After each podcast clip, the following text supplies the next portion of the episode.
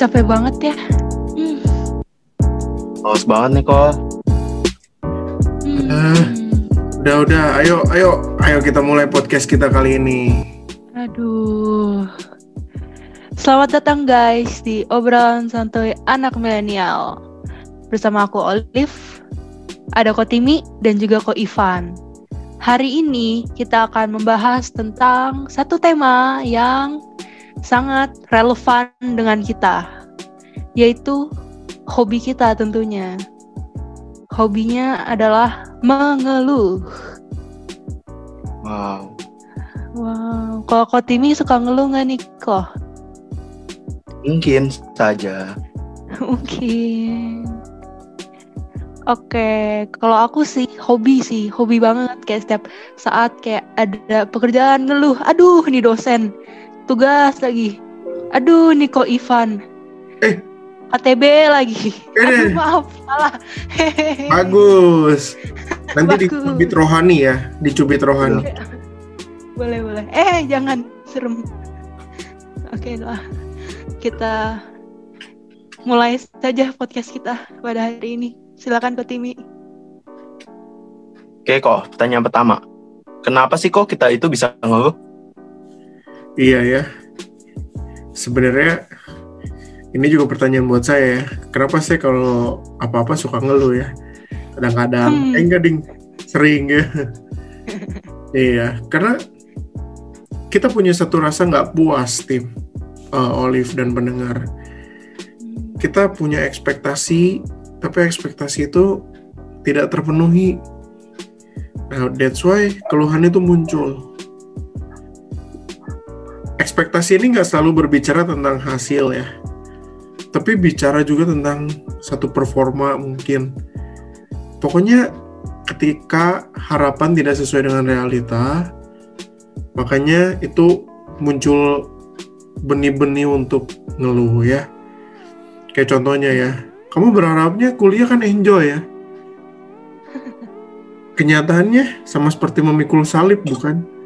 Nah iya kan itu beda tuh ekspektasi dengan realita ya.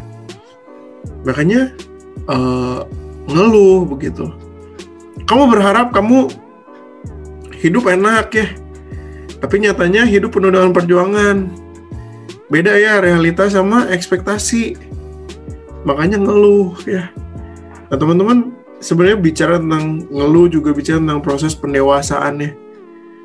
Sesungguhnya orang yang eh, lebih dewasa yang lebih memahami keadaan situasi dia akan lebih sedikit mengeluh sebenarnya.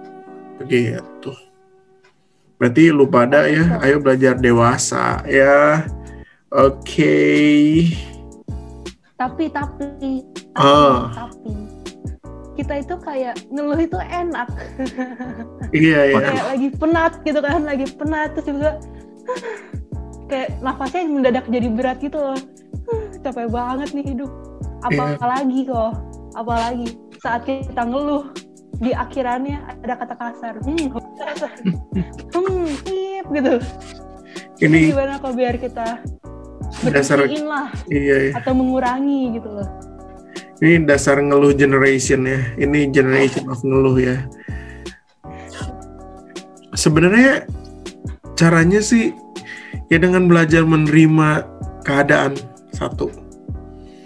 Nah kalau cara mengurangi gimana ya? Dengan banyakin bersyukur ya. Terkadang ya kita tuh cuman ngelihat beban itu cuma seperti sesuatu yang memberatkan pundak kita gitu ya. Tapi sesungguhnya Hmm. di balik semua beban yang ada di situ Tuhan bentuk kita ya. Tapi kan kita nggak bisa lihat itu ya. Nah makanya kita harus punya mindset yang benar dulu nih sebagai anak Tuhan. Mindsetnya apa bahwa kita harus betul-betul melihat Tuhan lagi proses kita selama kita hidup. Jadi mumpung lu napas nah sebenarnya itu adalah uh, waktu Tuhan memproses lu ya. Kalau lu udah mati ya, ya lu mau diprosesnya gimana? Selain diproses antara dikubur atau dimasukin ke dadap begitu ya di ke krematorium gitu kan? Itu proses terakhir gitu kan? Nah tapi belajar untuk menerima keadaan diri itu salah satu poin tentang kerendahan hati ya. Bagaimana lu terima diri lu bahwa ekspektasi ini nggak sesuai sama realita. Tapi nggak cuma terima nih ya, dek-adek ya. Ini penting garis bawahi. Tuhan betul menerima kamu dan kamu harus dengan rendah hati menerima diri kamu. Tapi lu harus berjuang ya, lu harus berjuang Ferguson. Tidak bisa lu main-main begitu ya. Kalau lu nanti udah terima, terus udah nggak ngeluh, yang ada lu jadi diem-diem leha-leha. Tidak gitu juga brother, sister ya. Tapi lu berjuang, berjuang untuk mencapai uh, harapan lu itu, uh, cita-cita lu itu. Nah di dalam perjuangan itu nanti kan akan muncul lagi nih benih-benih uh, ngeluh yang ada cara lain sih selain lu belajar bersyukur ya lu bersyukur gini ya sekarang diganti kalau kalau kita ngadepi kesulitan biasanya ngeluh ya coba deh di awal-awal di awal-awal ini akan susah sih tapi coba deh lu menghadapi kesulitan lu bilang mati oh Tuhan makasih ya kesulitan ini oh Tuhan makasih ya kesulitan ini begitu ya Kenapa? Karena Nah, teman-teman kayak satu bagian firman Tuhan di Yesaya 40 ayat 31 ya. Di situ firman Tuhan bilang gini. Tetapi orang-orang yang menanti-nantikan Tuhan mendapat kekuatan baru. Mereka sumpama Raja Wali yang naik terbang dengan kekuatan sayapnya. Nah ini menarik sekali kenapa uh, Yesaya menggunakan ilustrasi Raja Wali. Raja Wali itu bukannya burung yang cemen ya, yang senengnya only di angin-angin yang sepoi-sepoi enggak ya, tapi dia tuh seneng banget ketika ada badai ya. Orang mah justru menghindari badai. Ini si Raja Wali mencari badai begitu ya. Nah, kenapa dia mencari badai begitu? Kenapa? Karena dia bisa mengembangkan sayapnya untuk dia terbang dengan lebih tinggi lagi. Nah sebenarnya teman-teman kita orang-orang Kristen tuh gitu kan sebenarnya kita tuh cemen kan lihat masalah. Kita cemen kan ngelihat uh, tuntutan hidup kita cemen kan ngelihat uh, permasalahan-permasalahan yang kita harus hadapi. Kuliah lu berat lah waktu lu kurang lah lu jadi gendut lah atau apalah itu kan permasalahan ya kan yang sering bikin kita ngeluh kan. Benar. nah tapi mulai hari ini guys ayo kita belajar. Kita ubah mindset kita bahwa uh, lewat setiap kesulitan yang ada Tuhan tuh lagi mau bentuk aku lebih kuat kayak Raja Wali gitu. Jadi dibanyakin bersyukur ya, dibanyakin bersyukur ya. Nah kok tadi kan kau bilang kita mesti berproses biar nggak boleh ngeluh lagi kan. Nah tapi kalau misalnya pas lagi di proses kita mau berubah tapi kita udah tanjung ngeluh itu gimana tuh Coach? Apa sih yang perlu kita lakuin? Iya ya. Karena gini ya, itu udah jadi habit ya, susah ya tapi begini ada ada ada ada langkah yang kita bisa coba ya. Uh, pertama 20 21 day challenge ya. Mungkin kita kan senangnya challenge challenge ya. Uh, nah dalam 21 hari ayo coba belajar tantang diri kamu buat kamu nggak ngeluh. Nah sebenarnya ketika 21 hari itu lu bisa nggak ngeluh sebenarnya itu lu lagi menciptakan habit yang baru ya. Nanti kalau 21 hari uh, udah selesai, lanjut nih harus ke tantangan 90 hari. Kenapa? Karena 21 hari ini bicara tentang habit, tapi 90 hari ini bicara tentang perubahan lifestyle. Kalau sebelumnya lu tuh udah di set defaultnya itu buat ngeluh, tapi setelah 90 hari ini lu coba, default lu tuh berganti. Berganti jadi apa? Jadi nggak ngeluh begitu. Tapi terlebih dari itu kita harus punya mindset gini ya. Memang pengudusan hidup salah satunya nggak ngeluh itu bukan hal yang gampang ya. Sebagai orang-orang yang Tuhan tebus dari dosa, memang kita nih e, rawan dan rentan sekali untuk jatuh ya. Apalagi kita masih hidup dalam daging nih. Jadi so pasti kita pasti bisa jatuh lagi begitu ya. Tapi teman-teman, poin pentingnya adalah keselamatan yang dari Tuhan Yesus juga akan membebaskan kamu sesungguhnya dari setiap dosa-dosa yang ada. Dalam artian kalau sebelumnya kita terbelenggu nih, kita kayak dirantai. Nah sekarang rantainya udah coplok ya, rantainya udah udah lepas. Tapi terkadang kan kita masih senang suka ngangkat-ngangkat rantainya ya. Nah itu makanya belajar ya. Lu butuh temen untuk mengingatkan Nah, Koko ingetin nih, kita udah pada punya kelompok KTB ya. Semuanya kayaknya udah tercover dalam kelompok KTB.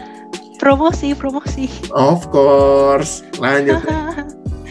nah, teman-teman jadikan kelompok KTB kamu ini sebagai kelompok yang akan menunjang kamu untuk kamu bisa belajar nggak ngeluh gitu ya mungkin para bapak ibu KTB-nya yang lagi mendengarkan podcast ini bisa mengajak anak-anaknya bikin project begitu ya. Project apa? Nggak ngeluh. Tapi kalau ngeluh juga gini ya jangan langsung marahin. Tenang aja di dalam Tuhan ada kasih ya. Tegur mereka di dalam kasih sayang ya. Ingatkan mereka untuk mereka berjuang kembali ya. Kenapa? Karena itulah yang harusnya dilakukan dalam satu kelompok KTB lu bertumbuh nggak cuman bicara tentang bertumbuh dalam pengetahuan lu aja di otak ya tapi lu juga bertemu dalam akhlak lu, dalam sikap lu, budi perketi lu, begitu. Sabar, sabar. Aku masih agak ada pertanyaan nih. Tadi kan Koko bilang uh, akhlak ya. Wih. Tapi kalau misalnya akhlak kita udah menjadi akhlakless, sering banget kan kalau kita dengar kayak aduh akhlak lu minus gitu kan. Itu kan kayak udah ngeluh nggak berakhlak. Itu gimana kok? Kayak apakah kita berubahnya itu kan sulit ya? Iya gini. Iya dong. Mari kita pahami satu hal. Selagi ada Tuhan tidak ada yang mustahil. Sepesimis-pesimisnya orang lain akan akhlakless lu atau kehidupan lu yang tidak berakhlak. Wow. Tuhan masih pengen tebus kamu. Dan kamu jangan jadi orang yang kurang ajar ya. Udah ditebus tapi ngaco lagi, ngaco lagi. Kan namanya kurang ajar rohani ya. Gak boleh ya. Sebagai ditebus ya lu berjuang. Meskipun lu jatuh bangun dalam dosa, at least uh, tunjukkan lu punya kerinduan dan usaha untuk lu bangkit lagi gitu ya meskipun orang-orang nganggap kita udah akhlakless selama ada Tuhan pasti harapan itu masih ada gitu Oke okay, guys, nah jadi jangan lupa ya kita harus belajar. Kita mulai hari ini nggak boleh ngeluh lagi ya guys. Nah jangan lupa kita harus bersyukur atas apa yang kita miliki dan juga kita kan nah kita kan ada kelompok KTB masing-masing. Nah dari sana jangan lupa kita saling menyemangati ya ya kita saling bisa memotivasi teman-teman kita agar kita tidak mengeluh lagi. Nah, sampai sini saja guys untuk podcast episode ini. Episode kali ini. Nah, jangan lupa dengan juga podcast episode selanjutnya guys. Ditunggu guys. Bye-bye. Bye-bye.